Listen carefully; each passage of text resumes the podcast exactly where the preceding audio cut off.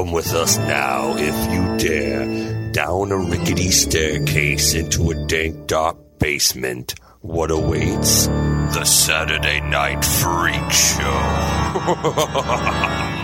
Hey, thanks for listening to the Saturday Night Freak Show podcast. We're a movie review podcast that comes your way every Saturday, whether you're ready for it or not. Our quest for total world domination. All that we ask of you in return for this amazing bounty of uh, information we're about to give you on some really bad B movies is that you go over to wherever you found us and hit that like or subscribe button. All of that stuff helps us get found by other like minded folks like you and we like you. We like you so much, actually, that we want you to vote on what we're going to watch in January. That's right, listener, for four solid weeks in January of 2021. One very long month. we are going to watch the movies that you choose for us to watch. Now, the way that you do this is all you have to do is go over to our social media, which we're found on Facebook. Facebook.com slash Saturday Freak Show. We're also on Twitter at Saturday Freak Show. I mean, you can email us your votes.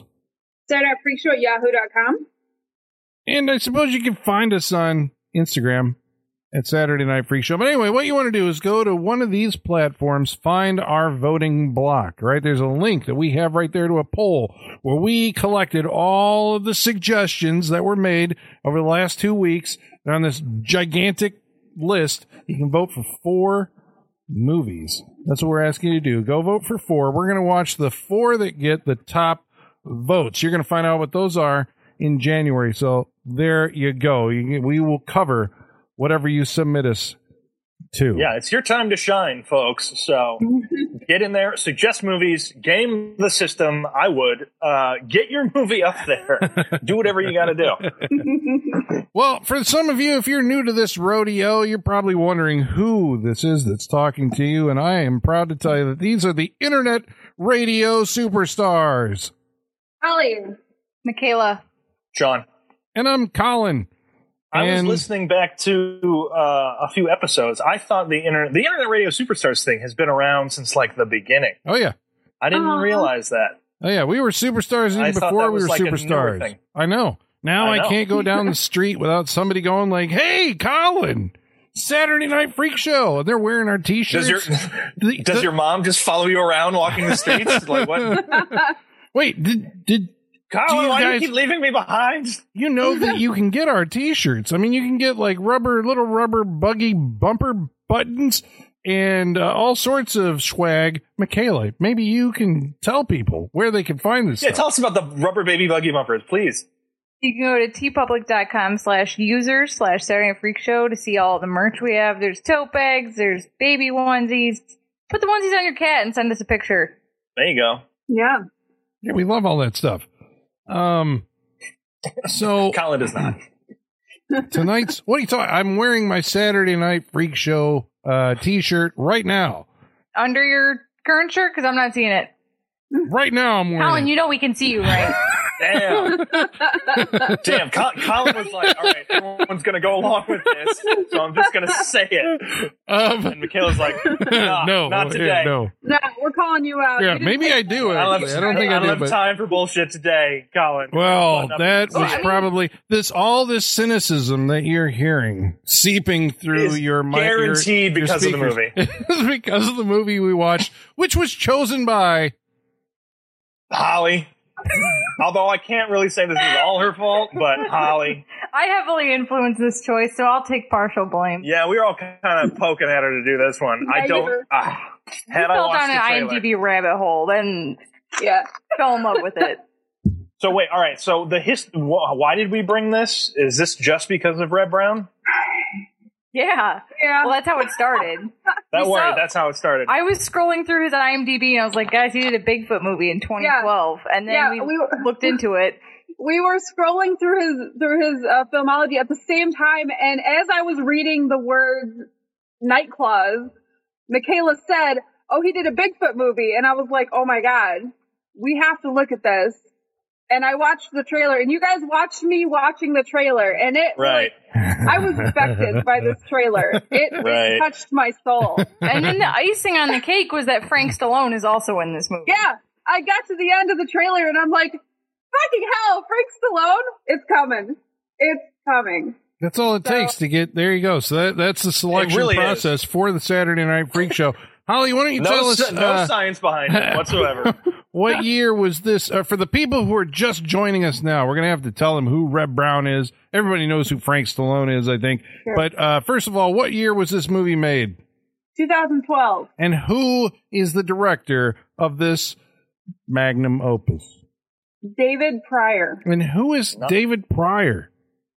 Sean, do you have Well, a I was going to say he was not only the director. I'm pretty sure he did everything. His name is in the opening credits of this movie like at least 20 times. Yeah, Yes. he was. I'm, uh, I'm pretty sure he was like camera operator. I'm pretty sure he was a sandbag at some point in this movie. Yeah, because his final credit was edited and directed by David Prior. Um, okay, so we're treading into some dangerous waters here by mentioning this guy's name. Holly probably knows when I, where I'm going with this because there's been a movie that has been circling the Saturday Night Freak Show, and now that you know we're up to listeners' choice. Uh, we've had multiple suggestions for this, and I'm sorry, listener, that we got to this one first. But what other movie that longtime listeners of this show might know David Prior as the director of? Well, a movie that I expect will make its way to the freak show at some point, uh, called Killer Workout. AKA Ah. Aerobicide. For those of you, there you go. Ah. Yeah. Been on my it's all starting to make sense. Yeah. This is the movie that haunts us. I mean, it really does. We'll So get there is Dom eventually. We we talked about the baby for like three years.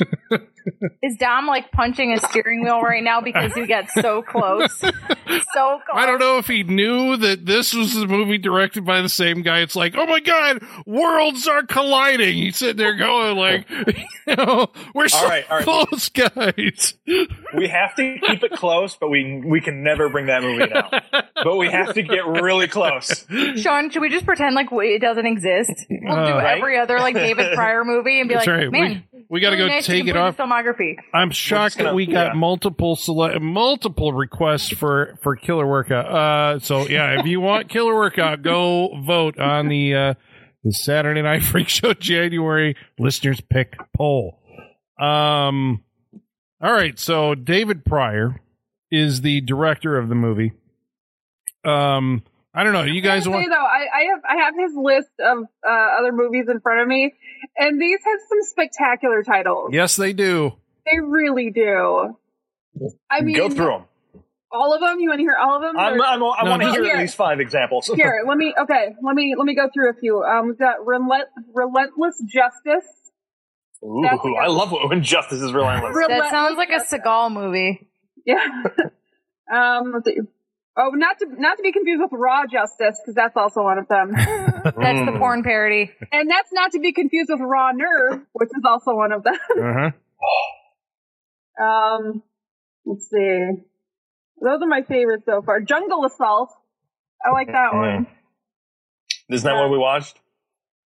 Jungle Assault. Oh, They're filmed in the same place. They all film in I think, They- they Alabama, where it's like we're in the jungles of Vietnam, and eh, look behind. You know, it's like yeah, yeah, There's yeah. a road right behind them. yeah. It's like, oh, Well, see, right this there. is uh, so David Prior is a figure. Um, once you get into like the sub level of movies, so you kind of have to go back in time.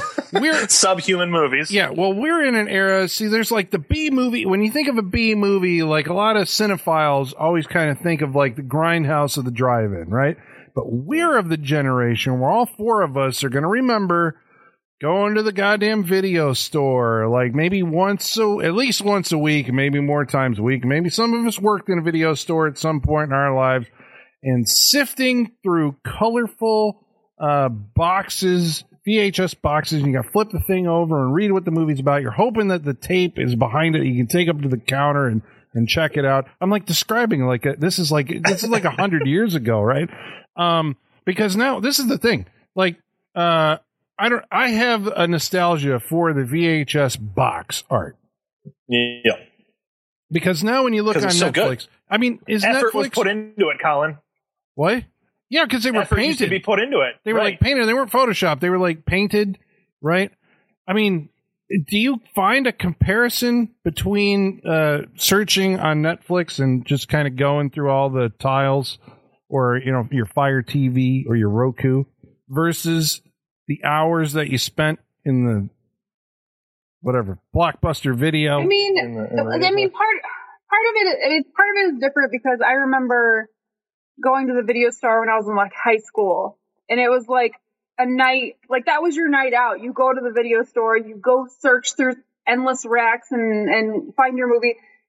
But it's that's a different time. That's when you you're a teenager. You have that time to do that. Like nowadays, I wouldn't want to go do that because I work all week and I'm tired and I'd rather just go home and turn on Netflix. So the nostalgia is attached to a time that we've grown out of. Yeah, no, but imagine, right? Because like your parents or your older siblings or something were working all day and then spending their evenings taking their kids to the video store or whatever, you know, uh, back in those days where you'd spend all this time like, what am I going to watch? And then you come home with like an armload, right? You like come home with like five movies and they're all due back tomorrow. And you're like, God damn it, tonight's going to be like, well, maybe that was. Tonight's the night. or, or I'm going to watch all these fucking things and get them back in 24 This hours. is- They're all going to be this is rewound Colin. too. This is Colin last night. I'm pretty sure. Well, no, I don't I have gotta to. watch all these movies. I gotta work tomorrow. Yeah, but I'm saving time Yeah. now. Now I just go like, you know, no, actually, I'm on. To be honest, I spend a lot more time sifting through all the, uh, you know, options now. I actually, I, I'm slower at making decisions because there's so many options. You know, Yeah. and then you can like, I'll try this movie for ten minutes, and if I don't like it, uh, you know, the, back in the day, it was like, fuck, I paid two bucks for this. Right? I better Yeah, you you gotta watch it. Do you actually do that though, Colin? Because I feel like anytime I talk to you, you you watch the entire movie because you just have to you just have to know. Okay, well, I have done it, but it's rare. Yeah, usually I'm like, okay, you know, because I'm like, I'm, you know, a cinephile where I'm like, the filmmaker's trying to do something. People were employed, and like, this is their statement. And uh, okay, I'm going to try it, even though I hate it. I'm going to keep going to the end. I try to do Yeah, that, I but say, if we, None- if we, of if this we is all did relevant that, to the I wouldn't have made we it through this movie. Oh yeah, it is. Like, how does this line up with the movie? Because that's not how we discovered this movie at all. No, I know. Because I almost walked out of this movie and I was in my own apartment. That's that's I'm just, I'm trying to understand what the point is. Okay, I'm here. coming around to it. I'm coming around to it because back in the video store era, the name David Prior was one of I don't know, like you know, there's you have your Albert Pyun, right? Who you made like uh, Mean Guns. Yeah, Mean Guns and uh, Cyborg, and you know, actually had like some kind of mainstream success, and then dwindled down into the bad direct-to-video or the uh, David DeCoteau movie, right? Well, you had the uh, David Prior movie. David Prior, along with a guy named David Winters, they formed uh, uh, Action International Pictures back in 1986. Uh, they produced 46 films between 1988 and 1994. So Jeez. what the deal was was that David Prior was the writer director, and Ted Prior, his brother, would star in all of those, all those movies that you were saying, like Deadly Prey, Future Zone with uh, David Carradine, Rage to Kill. Did you mention that one? Double Threat, Night of the Kick Fighters. Nobody can forget that one. Ooh, Night of the Kick Fighter. Yeah, Hell on the Battleground and Shredder Orpheus, the one with uh that's like the uh yeah, skateboarding movie. So basically, this guy David Prior spent like an inordinate amount of time in the 80s and 90s making these direct to video uh movies. And you know people would come and they'd rent them and you know I mean it was enough to keep this guy employed, right? We're catching up with him in 2012 where basically he's still employing the exact same uh you know, like techniques that he employed back then. Only now the landscape has changed. He's still got his brother in the movie because old ted does play charlie parker. Uh soldier fortune. Who the fuck is charlie parker in the just uh he's the asshole who's part of a yeah in this bigfoot movie. Which stars uh reb brown. Reb brown holly where how do we know reb brown? That name should be Oh, you familiar remember- to- You'll remember Reb Brown from uh, Yor. the hunter From, from the future. You're the hunter from the like, I future. forgot what the rest of it is. Yeah. Reb The Brown. man. He is, Is the this our man. second? He is the man. Is this our second Reb movie- Brown? A movie that impacted my fellow co-hosts so much that I blindly bought it without watching it. I think all four We- of us think own we, that all, movie. we all did. yeah, we Yeah, all I- bought I, yours. missed Yeah. that episode. Yeah, you You weren't did. on that episode. Yeah, I bought it just based on your reaction. Yeah. Oh yeah, that was uh, that was like a next day is like, hey, we all own this now, right? It was like, yeah, we do. I, I Yeah. think that like that movie is so iconic that I think Reb Brown is a freak show icon because of that movie. He has to be, right? Well, he's also um like I think we probably mentioned it on that show. He was like a professional soccer player and football player who became an actor, and a lot of uh you know like pop culture um fandom comes around. He was the first TV Captain America. Right, Yeah. Reb Brown was the guy from the couple of TV movies in the '70s where Captain America had a helmet and he had the uh, shield on the front of his motorcycle that he uh, drove around. Um, sidebar, Michaela, you're a big fan of Mystery Science Theater, right? I, am. Holly is too. Have Mhm. you ever seen Space Mutiny? Yeah. I think so. Yeah. David A. familiar. Prior movie, right there. That's one of the Action International pictures. Um, so uh, Like a space mutiny. Yeah.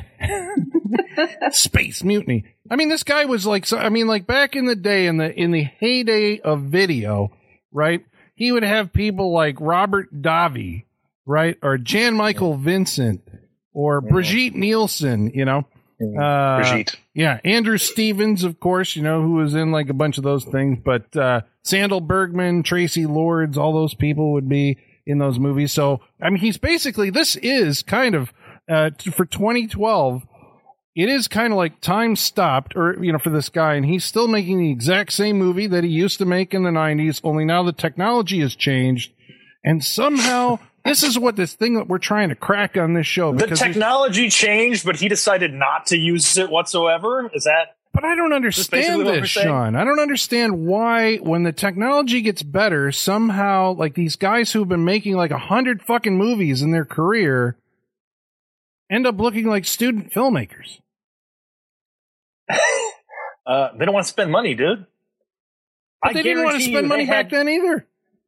Well, I think it's come into, but I think things. ah, I think you can get away with a lot less now, as far as like shit being cheap. Cheap movies from back in the '80s. I mean, I think there's. uh not everything looked great back in the 80s, so I think it all kind of just blended in, and you were like, okay, that's fine. That taste does not carry over uh, to now, or at least till 2012. No, movies have to be 150 million dollars now, or they don't get made. Like. I mean. I, this, but I think this is on a totally, this is also on a totally different level. This is like, I guarantee you, they didn't have one light on set for this movie. I, I mean, apparently, from what we saw, they didn't need it. but yeah, there's there no indoor not shots. One really. light. There's like one No, scene that there's a- takes place indoors. Yeah, there's a Not the a same camera and a dude, and that. Yeah. There's uh what Michaela's talking about, if I'm understanding this correctly, you're saying, you know, movies cost hundred million dollars to, to make, but I think the the hundred million dollar movies have set an aesthetic, right? Which becomes how we see a movie and go like, that's a movie, right? I can identify it. That's a movie. That's the aesthetic of a movie. Professional, slick, quick editing. There's editing tricks being employed a lot. There's a lot of setups. Uh, this kind of like I, I actually think that like filmmakers with a budget are doing this because the little guys can't afford to do it. You know, they can't afford to do multiple you know setups. They have to basically just. I mean, this movie is just coverage, right? This guy cuts on a line, and it- you cut to the character, they speak. You cut to the next character, they answer. You cut back to the original, and it was like. You've made like a hundred movies, and you're stuck on this fundamental. And he edited it too. Mm-hmm. A hundred movies, Yeah, no again, no so you can growth at save all. Money, you can save money if you just do it all. But Maybe learn- that's it. Maybe you do it all, but you learn nothing. Maybe he had editors on his other movies, and he's like, "No, fuck them. I don't need them. I can save money. I'll just do it Right. myself. I got it." Right. Yeah. I've quote unquote learned enough. I'll just do it myself. Yeah, Either it's either one less person to pay, or he just takes that money. Money. So- I I put money in quotes because I don't know what was going on with this movie. So, Colin, you're more familiar with his his previous filmography. So is this like a rare thing? Did he not do his own editing and writing and stuff before? I am not sure on Yeah, that. okay. I know as his director credits are uh, lengthy. I didn't. Uh, I didn't go and explore like what as a cinematographer. But you can make a lot of movies, but that doesn't mean you make good movies. Look at Uwe Boll, you know, just because you make a lot doesn't mean you're good at it. No, but even Yeah, there UA are- Boll, like I have heard, I haven't seen it because, uh, you know, it's not my interest, I guess, but I have heard that Postal, right, uh, was some kind of like growth as a filmmaker. Like he's like finally getting kind of close to being like, hey, you can actually put a movie together versus like, uh, what was it, Island of the, De- what the, House of the Dead, right? Which is like an a- almost amateur movie that somehow got the theatrical distribution. It's like you do kind of learn the process as you make a hundred fucking movies. That's what I'm saying. It's like you figure it would just like by osmosis, right? You're you're around it all the time. You would somehow improve. If you're a fan of movies, you're watching stuff. Somehow that would seep seep in. I don't think so. I think it's also got to do with the people around you because everyone is just looking at it going, yeah, that's good. That's good. And I think he's just surrounded with those people. Um, I feel like I should put this disclaimer out there for a future, um, future possible episode. He wrote, directed, produced, and edited Killer Workout. well, what the? And that was like 1983 or something like that, right? uh, 87. 87. Okay, Maybe so he likes to have complete control of the process, Colin. Maybe that's just how he likes to do it. and has never ever w- discovered like like here's how you should actually edit a film, David. This is you know How, yeah. how often is it a good idea to have that much control over your movie? Mm. But like, there's no investment on this movie, so no one cares that he has complete control of it. You True. know, there's Yeah. no one gives a fuck because no one's backing this thing. So True. it's just his little. Like, honestly, this is how I would prefer Rob Zombie handle his movies. No one needs to see them. If you want to make them, fine, but we don't need to watch them. Well, there. I mean, it's all about like. Uh, I mean, the idea because I, I I looked and both uh, David and Ted Prior are still working today, and they've got movies in the pipeline that are still coming out. So there's the Isn't one of idea them there's dead? some kind of. Oh, sorry. Uh, yeah, you're right. Yeah, uh, oh, David David- I Prior. was going to say, David, David, David Prior Prior's died. dead. You're right. David Prior is dead. He died at 56 at the age, or I was sorry, gonna say, in did he 19 die before making this movie? Does that explain yes, why? he did. Wait, Okay. shortly after. He didn't. He died. He died in 2015. This was 2012. But Ted is Yeah. still making movies, so there's a there's some kind of you know I mean He's got a legacy to keep going. but there's a, a market, right? I can't imagine there's a bunch of people who are like, you know, oh man, another Ted Prior movie, star of Deadly Prey. No, it's those uh, 10 pack movies at Walmart. Yeah, I feel Like like, you're that's- really that's hung what up he's on got this to guy's going. career, Colin. I feel like Well, you're it's- I mean, like in the it's weeds kind of- on something no one else has talking Well, about. there's there's actors that we sit there and you know it's like they are completely unnoticed by uh, most moviegoers, but it turns out that they have a body of work which is substantial.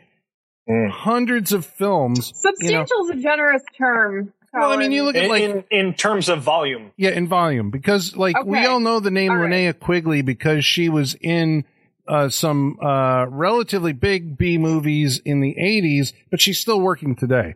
Right? There's all those type of people. Like Felissa Rose is still out there, like making tons and tons of movies because she was in um, Sleepaway Camp. Yeah. But there are these other people who kind of slip through the cracks. And this is what you, this, I guess, fascinates me about the industry where you can actually have like a guy whose movies you have never heard of, right? That are so low down on the totem pole, but they are absorbed by like a, you know, they go to the video store and you rent the movie. And like, are there people who recognize Ted Prior today? And they're like, man, I got to see like the next, but they're But probably going to this is a see about Reb Bigfoot with Frank Stallone, and we have talked about none of that. No, that's, uh, we're That's the getting to story here. We're getting to that. We're getting to that. That's right. You're Frank saying Stallone's yourself also you don't think movie. there's Ted Prior people out there, so who is this conversation for then? Oh no, we're wondering if there are. Yeah, Like, yeah, yeah, are there because we wanna hear like from the way the way we keep track of like Fincher movies. Is there a Ted Prior? Is there like a Prior dude out there? Like, who's like, I think oh, it's dude, there are Colin. Prior movies out. Yeah, I think so. You might be I right. think it's Colin. I'm almost You willing might to bet he's made more movies than, than Frank Stallone. This movie, Hmm. Michaela, is about a Sasquatch. I would say Frank Stallone has a better IMDb credit list than Prior. You're saying better quality films Yeah, he's written some banging soundtracks. He was in Tombstone. I know, I know. No, hey, I, I, I'm not disagreeing with that. Yeah, he wrote. uh He's not heavy. He's my brother, right from uh, Rambo Three. He wrote Far From Over and Staying Alive, the sequel to Saturday Night Fever. That song fucking slaps, man. and he's in the movie, Frank Stallone. Um, so okay, so why don't you give us the general outlines here? What are we what are we expecting from this motion epic motion picture? Yeah. Well, we have multiple parties that are in uh, a wooded area. Um, a some- wooded area is really the only way you can describe it because we're given no details. it's Alabama. Um, they're in Alabama, and um, some people are looking for a creature that has attacked a young couple. We've got a, a sheriff and a professor and a mobster, uh, all looking for a creature. We've got um, outdoorsy survivalists that are out camping. I mean, it's just there's a lot going on here, Colin. There's a cold open to this movie. There's like the first thing you see is like boobs in this movie. Thirty seconds in, because I hit the the thing to go like, wow, this has got to be some kind of record in a movie. We've Are you Mr. Skin, Colin? at thirty seconds. I should. I mean, why not? Like, I mean that. Okay, Now would I, be the now would be the time to reveal it. I haven't I'm so- seen enough, Yeah. but uh, thirty seconds was like pretty. Like, wow, That's okay, pretty like woo. Yeah. Disembowelment at a minute 40. So, um, yeah, so Reb Brown is the sheriff of a small town in uh, Alabama who is uh, now, like, you know, having the worst day of his life because there's people turning up decapitated uh, in his town. Um, Dismembered, missing feet. that's right, because the Bigfoot like tears the guy out of the car, and like the girlfriend's holding on to him, and somehow the Bigfoot rips his, uh, you know, rips everything but his feet off. She's left holding his I'm- feet. I'm curious uh, if there are any uh, anatomy people out there. Where are the? I want you to break down this death for me because I want to know the weak points on the human body to know if this is at all possible. Because I don't think it is. And yes, I'm maybe getting a little deep in this oh, shitty well, Bigfoot okay. movie, is, but is I'm curious. I Is think they come hol- out is the she leg. Holding, is she holding on to his feet when they're torn off? They're Yeah. torn off at the ankles. See, this is why it's not possible because she wouldn't have been able to hold a grip that would actually rip them off. Let, I mean, forget about Bigfoot strength. She Sure. would not be able to hold his ankles so that they Right. were from his body. It is not equal pulling to where that No. would be able to happen. No, Yeah. I'm disappointed. Well, but I'm um, gonna go with it. I'm gonna okay. go with it. so so as the sheriff of the town, it becomes up to Reb Brown to try and figure out like who's killing these people in my town. Right? That's his basic, you know. Shit, there's another one that's dead. There's shades of Jaws early in the movie. yeah, because there's like a festival they talk about that we never see happen. That's going to be happening soon. I Right? think we talk about a lot of stuff that we don't see. There's a chastisement from the mayor, right? That you have to have in these movies where it's like, you got to get this cleaned up because the festival's coming. Right. You were Yeah. expecting this is going to end up with Bigfoot tearing through this like festival at the end, right? Yeah, I was think. hoping for that. You would think, Bigfoot That running would've been through a great. parade, that'd be awesome. but I, I think when we saw how big that uh, middle of the woods tent party was, I think we knew that there was going to be no large gathering in this movie. Yeah, No, 'cause- I'm not even 100% convinced that all those people were right there. If you told me this movie was made during COVID, I would believe you because there's so few people and so little money put into it. Right? If if not, he's got to be the only filmmaker doing anything during COVID because he's like, I'm prepared. I know how to do it. I just shoot everyone single, Uh, one day at a time, and then we're done. he has uh, Really, I really hope 2021 brings forth some seriously creative COVID movies. I really hope. We're- well, I think we're gonna get a lot of night claws. Yeah. hey, they shot yeah, children just of the don't make them about COVID. We don't want to watch them. oh, there's that too. I saw the trailer for one of those. I'm fucking tired Of of. COVID COVID year five based you know, content. COVID Bigfoot. I think Yeah. COVID Bigfoot. Come on, right? Um, COVID Bigfoot. Uh, uh, Reb Brown is having a relationship with the uh, deputy, who I thought uh, she is also a star of like all these movies, and now her name Yeah. escapes me. Sherry, uh, Holly's got it. Uh, Sherry Sure. Sherry Rhodes, Rose. Rose. Um, Which their um Was their she the one from Black Scorpion? completely- One, two, three, and Yes. four. Okay. That's the one. um, All four. rela- wow, Their bravo. relationship was totally relevant to this movie, right? That's what I'm saying. I I'm like- think you know what I think it is. I have a theory. What is I it? think I think they took the the Yor subplot of everyone wanting to fuck Yor and everyone offering up their wives to Yor, and I think Sure. they just brought it over to this movie. They're like, of course someone wants to fuck him. He's do you your. think? Do you think that was in Reb Brown's contract? I think so. Okay. You know, I'm going to choose to believe that. I like Yes. that. Life's I more like interesting if that was the choice. Yeah, because I, mean, come on, none of us would be able to resist him. I wasn't sure if like who was more interested in him. To be honest, if it was the deputy or uh re- or in her. Sorry, the her I'm referring to is uh the, The professor? anthropologist. Who I don't think pronounces anthropology. Sorry, Colin. It's uh, anthropologist. there we go. That was Yes. the best take Which- they got, apparently. Does she come from the college? Oh, I To wrote it down. the- Hold on. This part was nuts. She said she came from. I Start could not an F. believe this. It was the President's Board of Discovering New Species.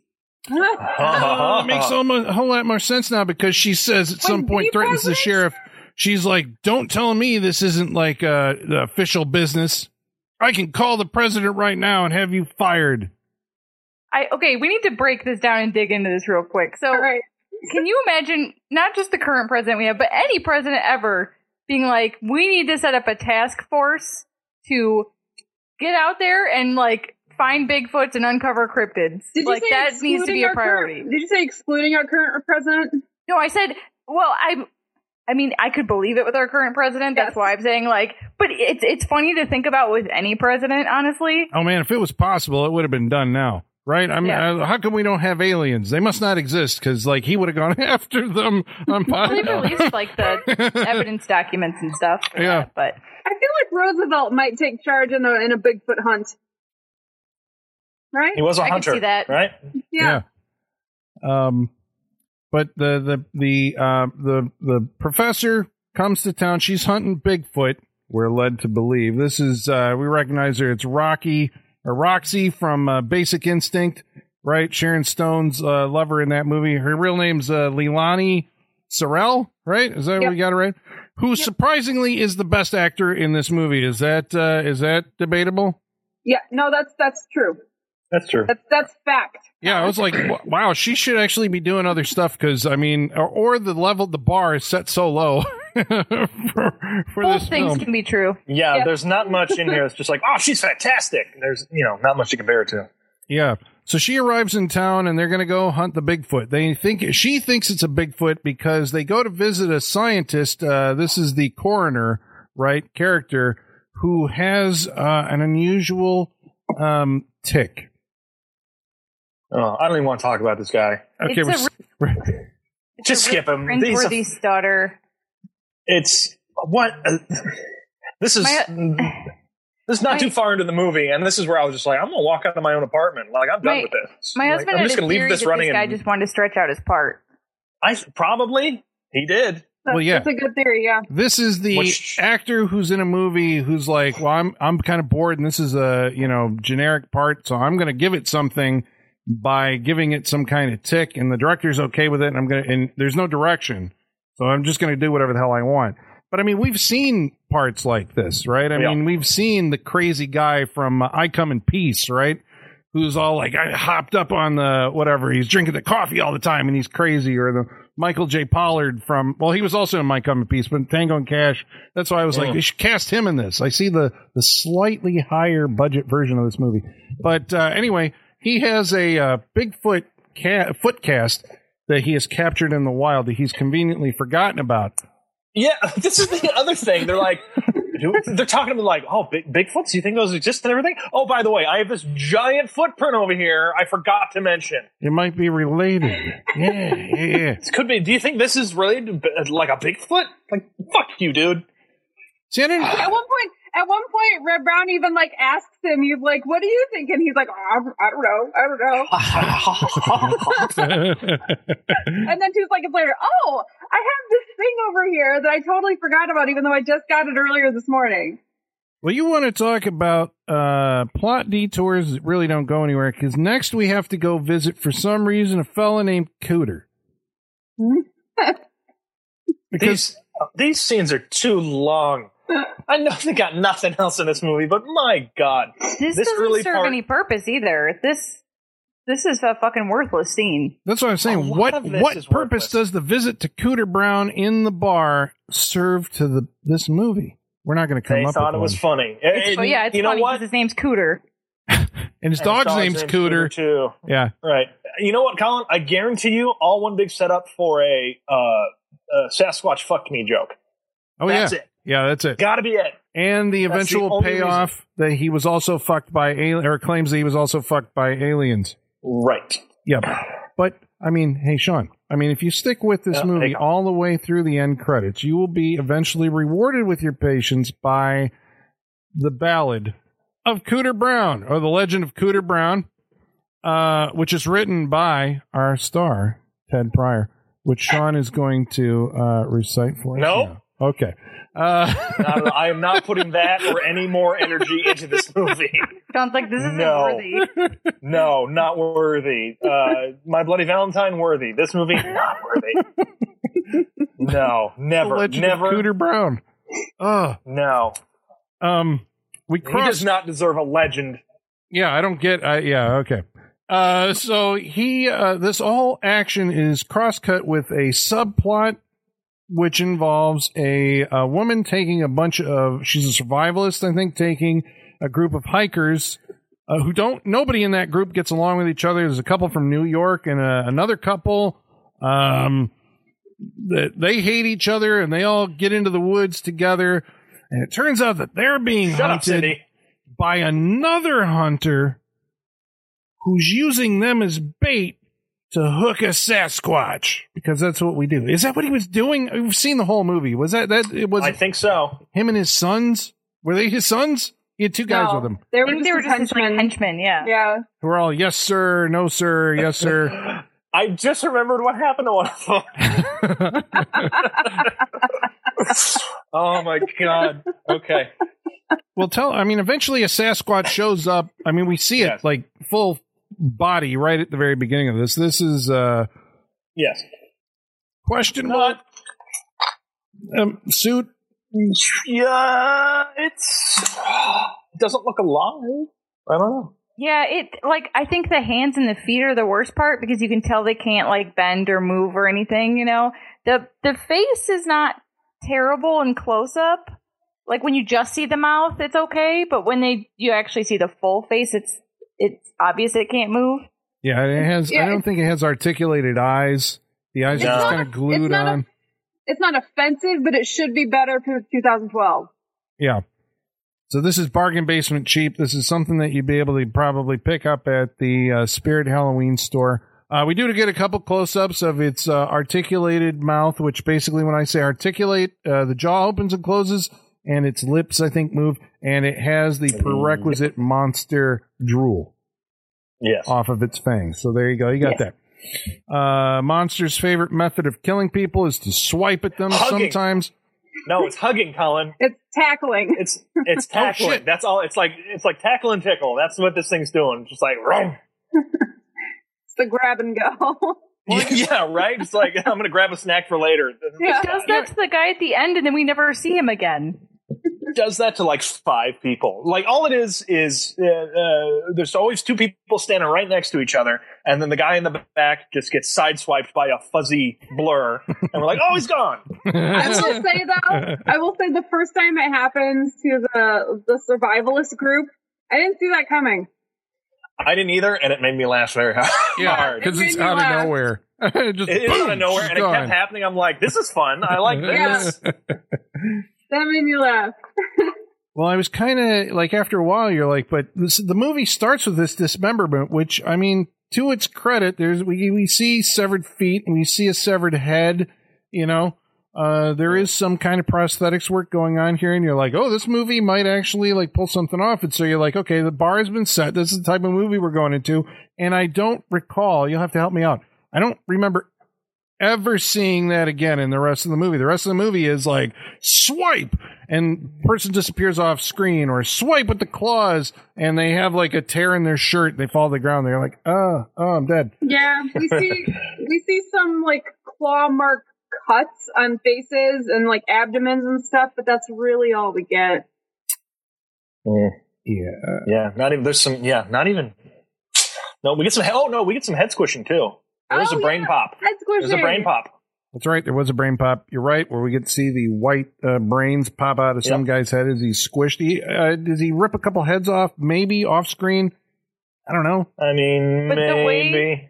The way that brain pops, it's so obvious. It's just like a latched door on a, on something because it swings up like it's on a hinge. It- yep. Yeah. It was True. pretty. fu- It was pretty funny. But we don't need it to be convincing. We just need to be within the tone of the movie. I mean, I just hey, needed we more of it. Yeah, I'm like, Sure, okay. yes. We could use some of this in the first like thirty minutes. We I, I checked the time. Uh, I'm like, this is, has to have been going for like an hour. It's like 36 minutes. Like we could have used a little more monster in the beginning of this movie. Yeah. Well, I mean, so this is the thing. Like, all these people get, uh, all these campers eventually get taken out one by one, except for basically our, uh, this guy. I don't know, Charlie Parker. That was his name, right? No, it wasn't Charlie Parker. Was it? Yeah. I only heard Charlie. I Oh, was going to say, Charlie isn't that the famous, uh, didn't he play like the sax or the awful Charlie Parker, the musician? Bird, right? My, okay, whatever. Trumpet. So this guy is like, I, I still don't, having seen the movie, know what like his deal is. I thought maybe I'm like, okay, they're setting up something where he's like a soldier of fortune and he's here for some mission that he's on some secret mission or something like that. But it turns out no, his girlfriend just he's just along, an asshole. and he's an asshole. Yeah, That's it. There's nothing Yeah. bigger to it. Nothing else. He's just an asshole. Shut up, Colin. Yeah, he's constantly telling his girlfriend to shut up. Uh, when the uh, hunter dude shows up, then then we get the the kind of mano y mano thing. Except, uh, uh, you know, uh, the asshole's got the the gun, right? Gets the drop on. Oh, and and he's a formidable opponent because he can punch you in the throat and crush your windpipe. And he's like, I just crushed his windpipe, and he's gonna die. That's stop That it, a great Colin. The attitude you just put into that quote is too far. Well, you have to get It was it was sucking it was on your teeth a, at the end of it. above a whisper. He was just like, I punched him in the windpipe. He's gonna die. Like that's it. That's it. It's like- delivered with no like zeal, no, no nothing. And he's just like, "Ugh. yeah, ugh. no like, effort, wow. no emotion. I know this is a bad motherfucker, Sean. It's a bad Oh, motherfucker. I'm so it's true. Yeah, yeah. I guess his words don't matter. It's his actions. You're right. You're right. Ugh. And it was that's the other part that made me laugh. He's like, "All right, I'm going to fight you," and he goes, "Oh," and he's down. Oh my god! Because clearly somebody saw the last Boy Scout, right? Uh, so, yeah, um, I think he shoved his nose through his brain in that one. With one Yes. punch. Killed the guy in a one punch. Um, so basically, his whole party gets taken out, um, including his wife, who offers herself to the, um, you know, her captors. I'll do anything. At his instruction. Yep, yeah. that's right. This is how we're gonna get out of this. That's key. but, but then he's like, you know, you look like you were too into that, so like, get out of here. I mean, this is uh, aside from the initial, uh, you know, thirty second boob into the movie, this is basically a sex free movie. So you know, don't get your hopes up. So um, the everybody's dead except for him, and then he's taken out by the hunter, which is like, okay, now we're just taking one of our protagonists out of the movie. Or antagonist, or whatever the fuck he is. I don't know. Well, yeah, and this is after we lost most of the survivalist party within Yeah. 45 seconds. I'm pretty sure he was the last of the survivalist party. So that whole subplot out of here, right? Everybody's dead. Mhm, gone, pointless. We've got uh, Reb Brown and his team hunting through the woods and trying to find the uh, the creature, right? Or he's going after the hunting party, trying to find them. Uh, at some point, he And they all meets. think there's a maniac in the woods as well at this point. Like they, none of them, Reb Brown's party, really believe, or Reb Brown doesn't, that it's uh, a monster until they actually uh, come in contact with it. I think there's a psycho running around. yeah, Yeah, because Yeah. the one guy that believes it is back at the at the station, right? We're yeah, gonna go hunt back. Cooter's Bigfoot. Yeah. Wait, do that line again. No. Okay, it's a classic. yeah, again, you get Ollie's it's like, one don't and flip done. that out. That's it. That's all you get. So, um, at some point, sorry, uh, because we got to keep the movie at least. Uh, how long is this movie? Eighty-five minutes. Eh, Okay, so we yeah, we have to 85, pad out the running time. So the sheriff runs into Jimmy and his friend, uh, who are green screened into the movie. Uh, it's a weird scene because it's like you can tell that they're they're in, they're riding in a in a truck and they're talking about woohoo we're gonna go drink beer and party, but we can tell that the forest outside is green screen and then they have a scene with the sheriff where he's like don't go out there boys. And they're like we're not gonna sheriff. And then after he leaves they're like ah we got our beer under the seat. We're gonna go out there and party. Yeah. Um but it's not that just scene green screened. It's that the tracking for the green screen is so poorly done. You can see like green edges around the people still. So Yeah. like they didn't even take the time to fully key it out. Mm-hmm. And it's extremely obvious that like Jimmy and his friend are not actually there on the day that the sheriff is there. There's a couple of body doubles in the, the truck as we pull past them and there's a voiceover line. And it's like, they're not even here and you're cutting between two people. I mean, it's blatantly obvious. Movies do this all the time, but usually you're not keenly aware of it. yeah, yeah. Even I, I happened. I watched the the kid saw some of this movie, and he saw the saw them riding in the truck, and he's like, "Are they there? What's going on?" Like Yeah. even he's just like, "This is shit, Dad. Why are we watching this?" The thing is though, once you start like noticing things like that in movies, like, oh, those two people weren't on set the same day. They're like talking to someone off screen, you know, that's reading the part for them. Once you start noticing that, you cannot unsee it in things. Yeah. Like Holly did in like the later seasons of Gilmore Girls, there's a couple scenes where Rory and Lorelai are clearly not there on the same day because they're Oh yeah. because they that show always employs two shots. It never does one shots of anyone ever. So the first time you ever see it in the series is like six seasons in. You're like, oh, so something happened and they couldn't be out there the same day because you're Mhm. cutting between the two of them. It's painfully obvious. It's all smoke and mirrors. Smoke and mirrors, ladies and gentlemen. We're uncovering the true secret history of Hollywood right here on the Yes, Saturday this Night is Freak Show. cinema at its core. Um, so the uh, but it turns out so when we finally get down to, and I'm sorry, what happened to uh, Roberta, the deputy? Did she get killed or exited the movie in some She's in, way? no. They gave sure. after the after Bigfoot attack, attacked the party in the woods. Um, she got uh, the one of the girls there got scared out of her mind, and I think Roberta was in charge of her for the rest. She's like, get her to safety, and then Mm. she drove her around for the last half hour of the movie, and we never saw her till the end. Okay, Yeah. so we're angling. We're That sums it we're up. we're whittling down our protagonist for the final confrontation I with think- the beast. I think one of my favorite, I think one of my favorite points in our group chat was at this time when Colin realized that we had not yet seen Frank Stallone, and you were Mm. speculating as how and when we were going to see him.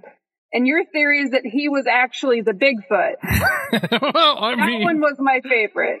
What a what a great! I wish. that would have. Where- I Bigfoot. wish. My God, He's like, you know, the Bigfoot transforms into Frank Stallone, and then he has like a speech about something or whatever. Then he goes rampaging through the carnival, right?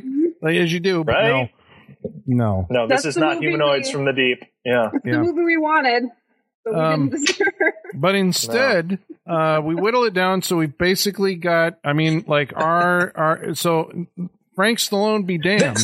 The movie is about this movie. Reb this Brown. movie feels like it is. Well, Reb Brown, the uh, anthropologist, right? And eventually they're going to come in contact with the hunter. The hunter is the bad guy. We've eliminated the hunter's crew also. And so there's just him and the two of them. And somehow they're going to have a showdown. And at this point, in the hunter's cabin that they find, and we're like, okay, there's a showdown. I don't know what this has to do with Bigfoot, but at least, you know, the good guys and the bad guys are coming together. And then a shocking revelation. The first Dun, of dun, several dun. shocking revelations takes place. And what is that? I- I'll, I'll tell you, it's that everything was shot day for night. That's the first one, and badly. It's all the. This is why I say they had no lights on this because they shot during the day all the time. Uh, a really bad day for night, and it's like somebody turned the the vignette on Yeah. like super. It's because there's only everything is darkness in the frame, quote unquote, except for the outline of your character, whatever one character you're shooting at that point. It, and this happens for an hour of the movie, and it is fucking horrible. I couldn't see anything. That's Yeah. Another thing. That's another thing when you start noticing day for night, you see it everywhere and you see like it done better in certain places. But man, like Dexter had constant day for night. That show, and once you notice it, like you're like, huh, Mm, the moon doesn't shine like a fucking beam into a window. That's not how that Right. works. Mhm. yeah, Yeah. It's That like much- not sometimes- that much shadow at night. Sometimes you're fine with it because, like, uh, you know, nobody really complains about the opening to Jaws, right? Well, that's all day for night. It's like convincing enough for Twilight or whatever's happening there Sure. at the beginning of that, you know. And you have to excuse anything made before, like, maybe 1980 when they had film that was fast enough to actually do it. But now it's like, now it really it just looks bad because we're so Mhm. accustomed like we were saying earlier it's like this is what a movie looks like you know if it's professionally done you actually shoot it at night and you put big light balloons up and all this other stuff and if you just shoot day for night it's like we put a blue filter over our lens but we went out in the woods during the day hmm and then to Yeah. make it worse like sean was saying i don't know how else to explain a vignette effect to somebody who's not in visual effects but basically it you kind of make it's like you're looking through a keyhole if you can right, imagine you're this. darkening. You're darkening all the edges of the frame, all the way around the frame. It's basically turning, like, making that darker towards the center of your shot. Yeah, I you're guess. making whatever's in, whatever your point of interest is is the only thing really visible, and the rest of the screen Yes. is pretty much dark. And it's like, what Mhm. have you done? Because it feels extremely unnatural. It's like you're putting something up in front of the camera or something. You're like, just- what the? I can't. You're trying to move your head, seeing around. It's just in, in 2012. There's really no excuse for it. Like there's just there's just really no excuse. I was watching the shootist the other day, and there was day for night, and I was not offended by that. I'm like, if John Wayne's in it, I'm not offended by it. In 2012, I'm offended by it. Yeah. That's a problem. You can do better. And they can't say it was Yeah. a stylistic choice because I think that's one of the stylistic choices that we've all basically agreed.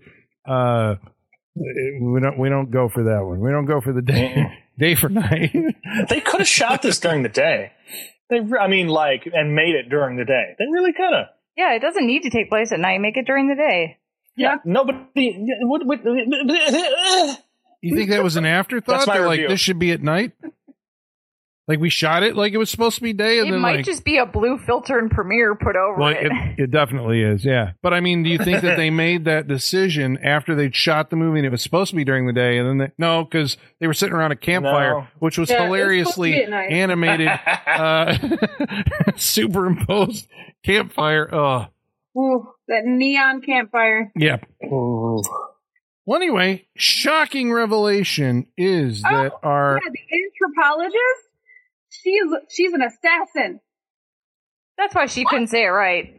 Yeah. Yeah. Maybe maybe that was a character choice. Michaela, you just like, maybe validated they did her. on purpose.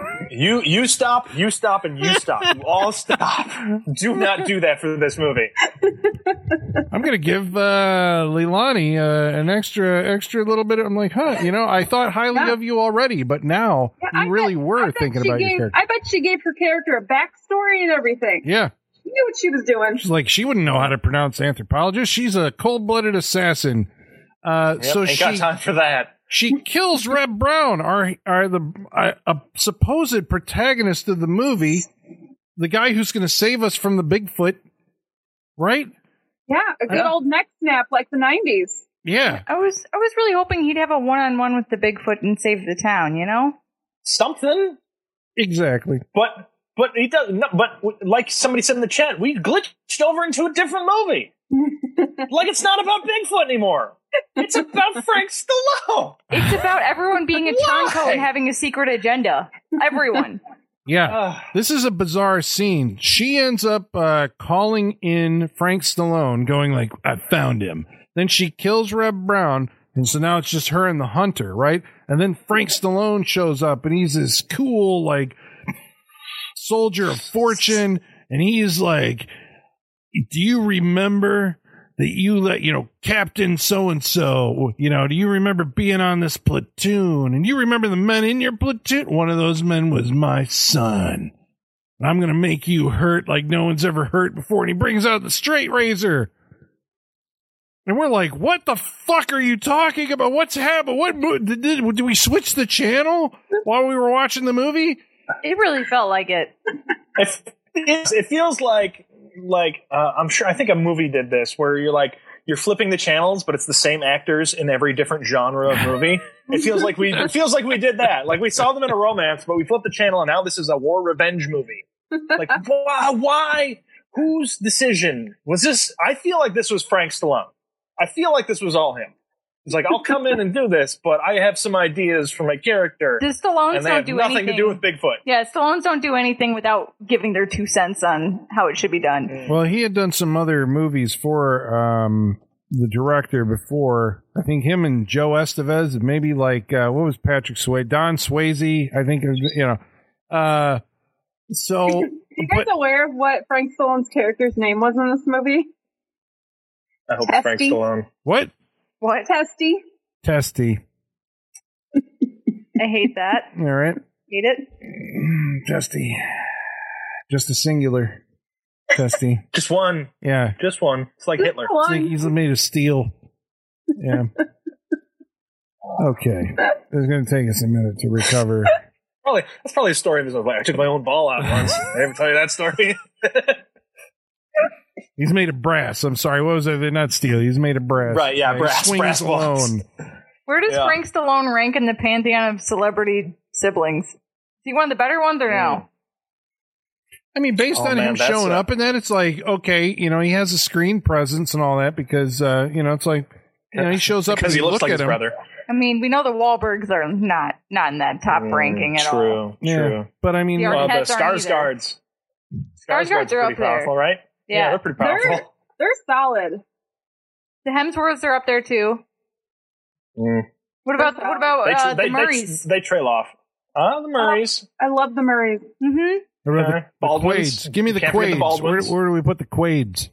Ooh. That's Uh, right, Randy Quaid. does a lot of damage, unfortunately, and I don't know if Dennis can make up for it. There you go. The, Quaid. the Carradines. I don't know. Um, There's too many Carradines.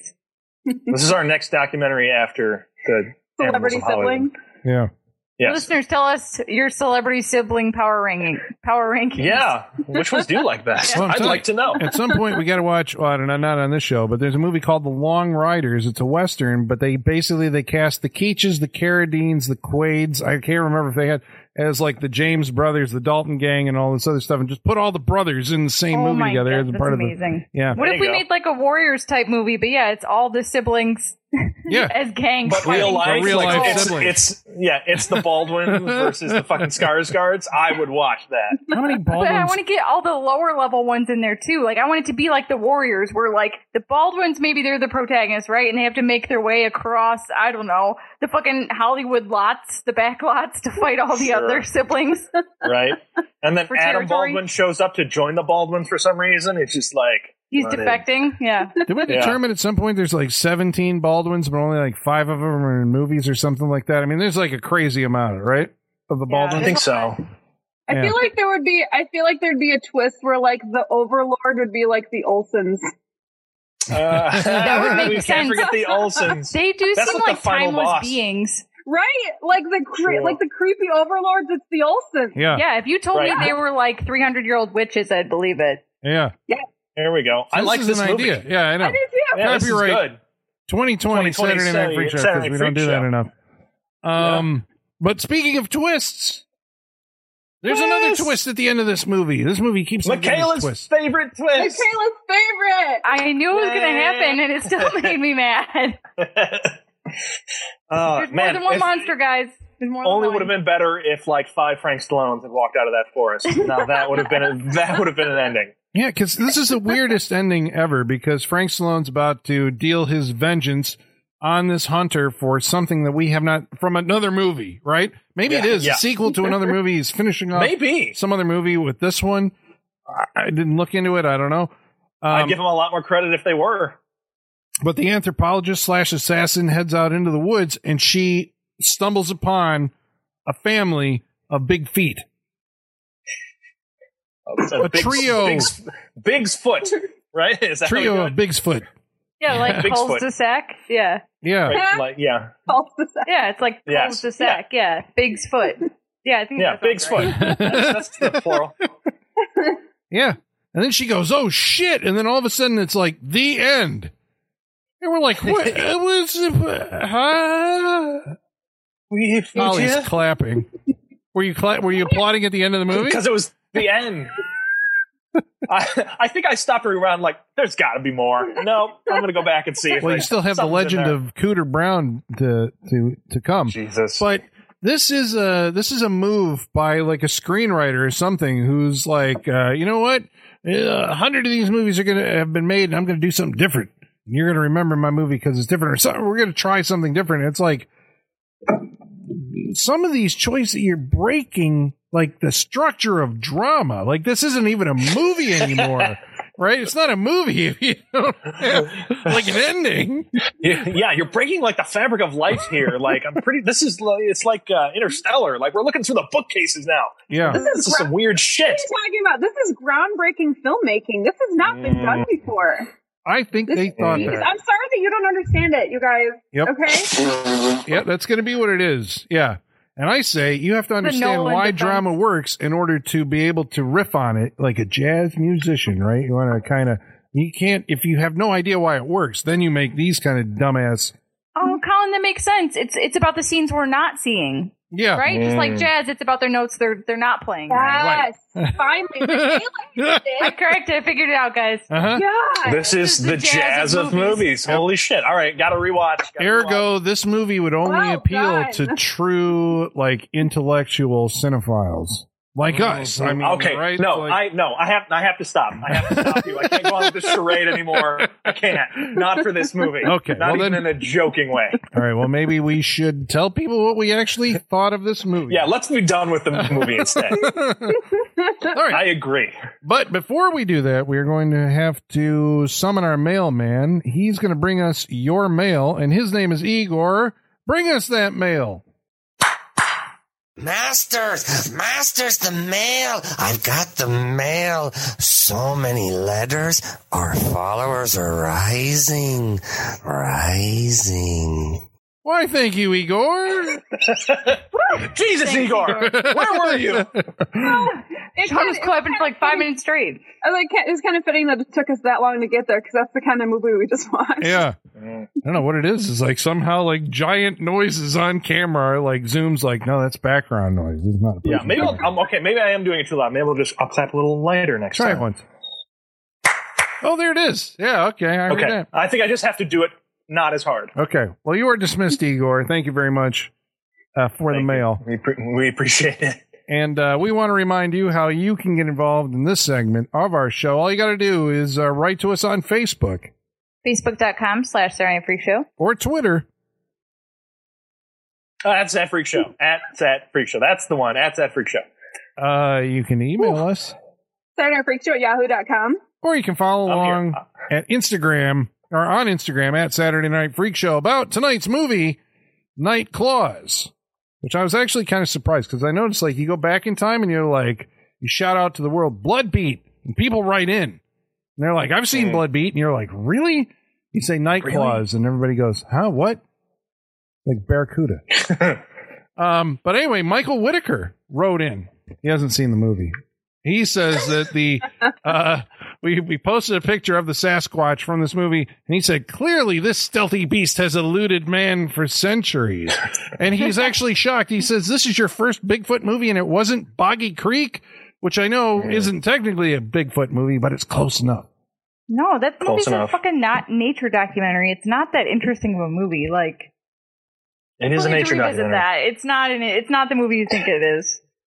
It's But a really good nature documentary. Yeah, we spoke about that movie uh, indirectly, I guess. Right? If you go back Yes. and listen to our "Town That Dreaded Sundown" episode, we talked. It seemed like a lot about Boggy Creek, so uh, maybe that's why it was overlooked. Um, Nick Siebel writes in and says, "Wasn't this the villain in Teenage Mutant Ninja Turtles 2: The Secret of the Ooze?" Oh shit! Tokka and Basically. Rahzar, right? Yeah, this feels like the Halloween costume version of that. yeah. It does look Okay. like that. They that one doesn't and move either. a little bit, and yeah. And uh, Jacob Laws, who I'm going to point out is the third person then to write in who hasn't seen the movie, says it kind of looks like the Oxcom from Watchers.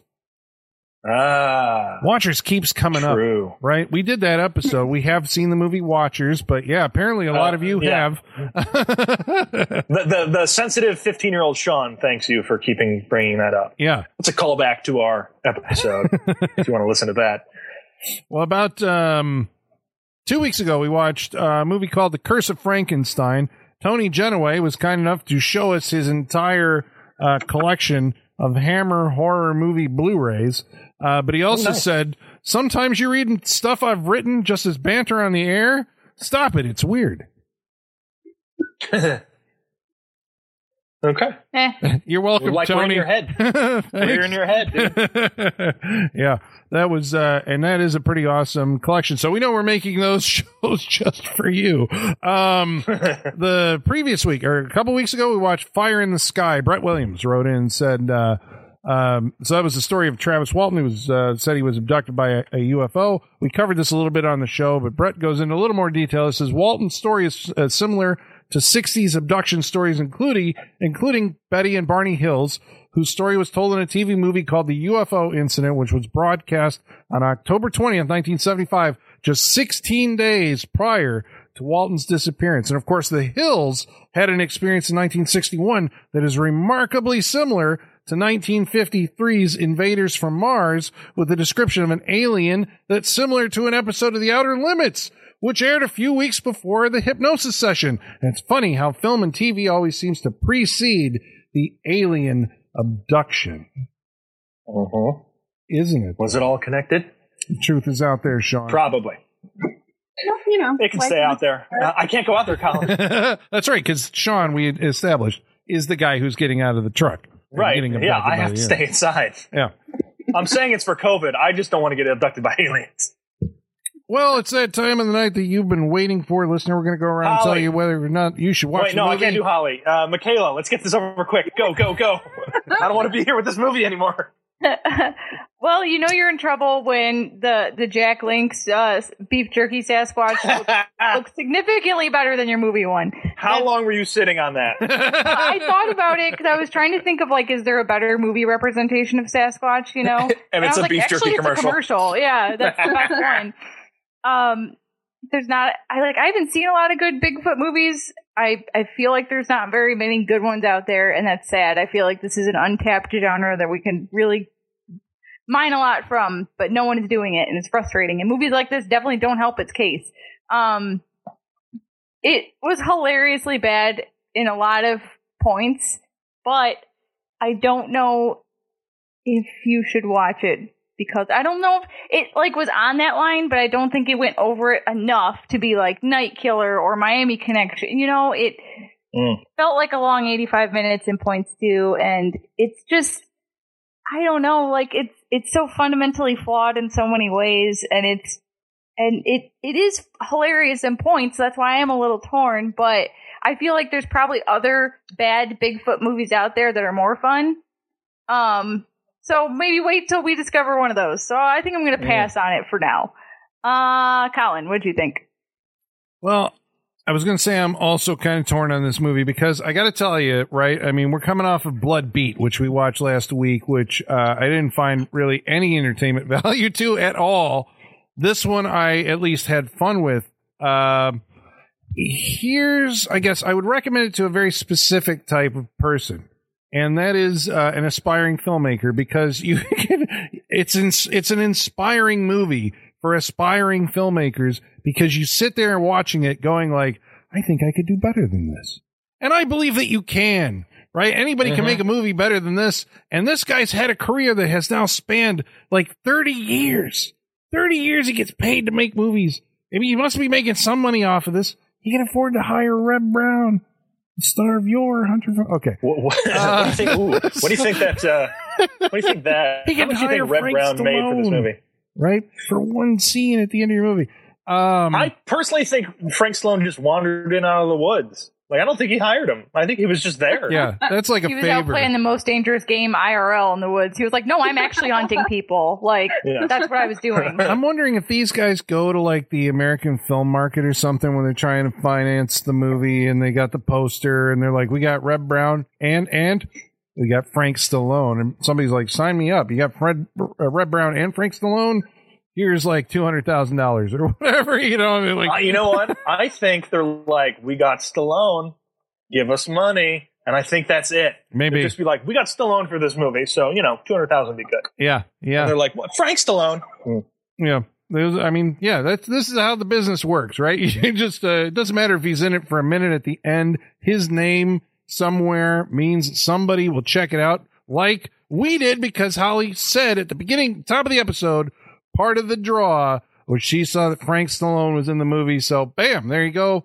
Uh, it's worth the price that they paid to have him in the movie because somehow I we you're ended up watching it. Holly. Yeah. Um, but no, uh, to everyone else out there, it's, it's not funny enough to be, cause it really, it plays to me. I mean, basically that was how I read it. It was like, this is a movie that should have come out in like 1994, right on VHS, shot on film, but now it looks, it's shot on video, shot with the red camera. So, you know, that's what they shoot real movies on. It still looks like, it looks like video if you don't know what the hell you're doing with it you got to have a ca- you know a lighting cameraman and atmosphere, right? That's all we, we just want some atmosphere. No atmosphere. Did you not see movie. the fire?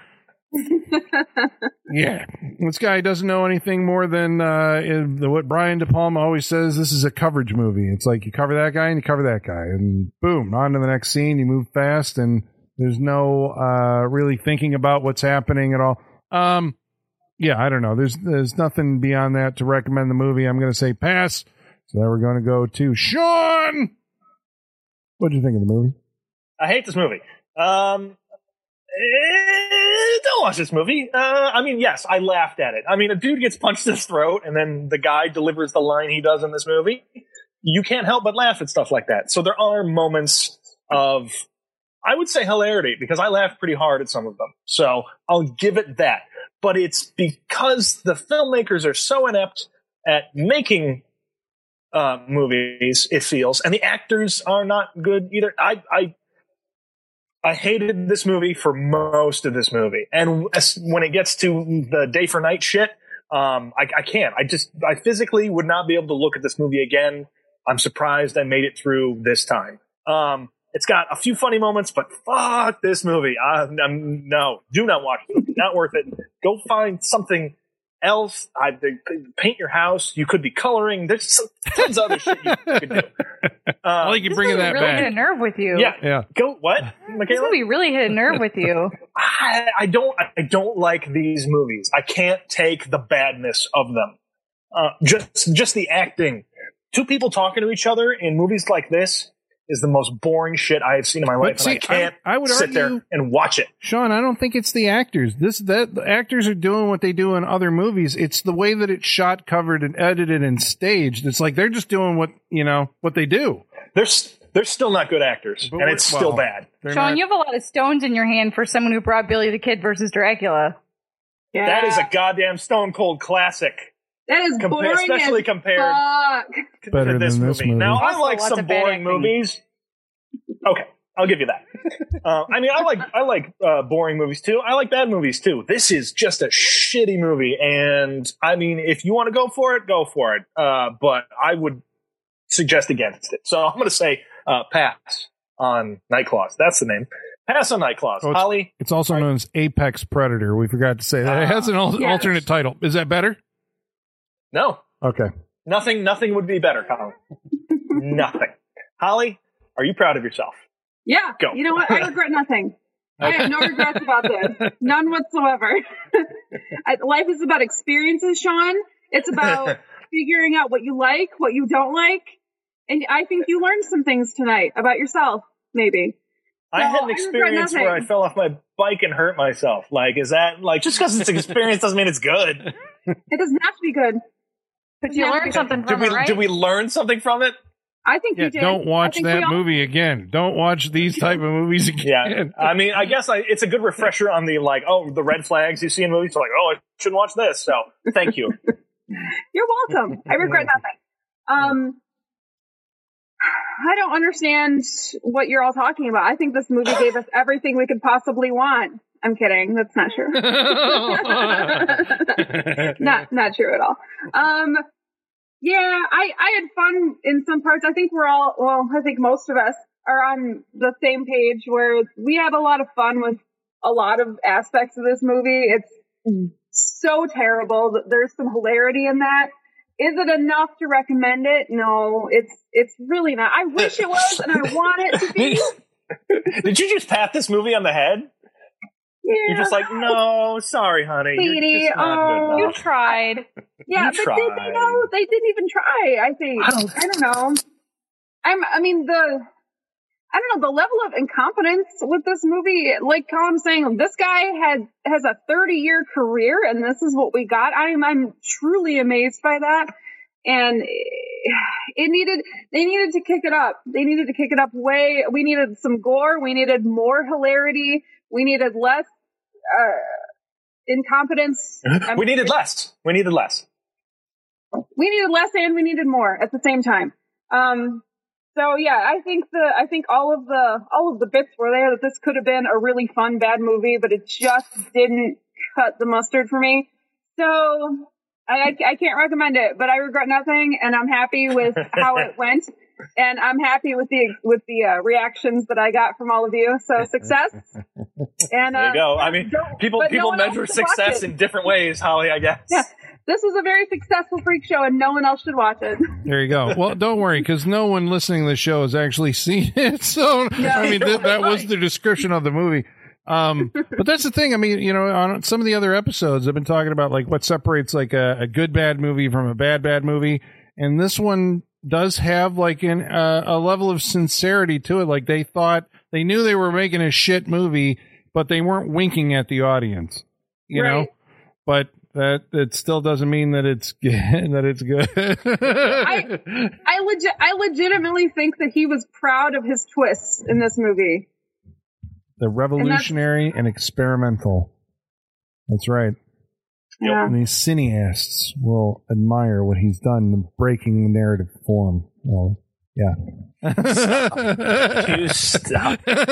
You're all you're all going to hell for the things you said about cinema during the podcast. All right. Well, that's a that's a four way pass on uh, on tonight's movie Night Claws. So um, next week we're not actually choosing a movie. Next week we are going to uh, be doing our annual the best and worst of the year episode. Unfortunately, this year was 2020. Uh, so it gives us kind of limited options. So we're going to broaden our horizons and you'll have to, uh, so we're not going to do the best and worst movies of the year. We're going to mix it up. It's going to be an interesting, uh, we're going to, we're going to break the narrative form ourselves and we're going to find out how successful this is. Oh, Jesus. So tune in for next week's Freak Show episode, which is Comes our right off version rails. of Night Claws. No, it'll be fun. yeah. It'll be fun. Oh, it'll be fun. No. It'll be like the discussions we have off mic all the time, but our listeners get to hear it now. Yeah, it's the Yeah, yearbook. no, it'll be a good one. So tune in for our three hour episode, the best and worst of 2020, coming your way next week. And until then, ladies and germs, the basement is going dark.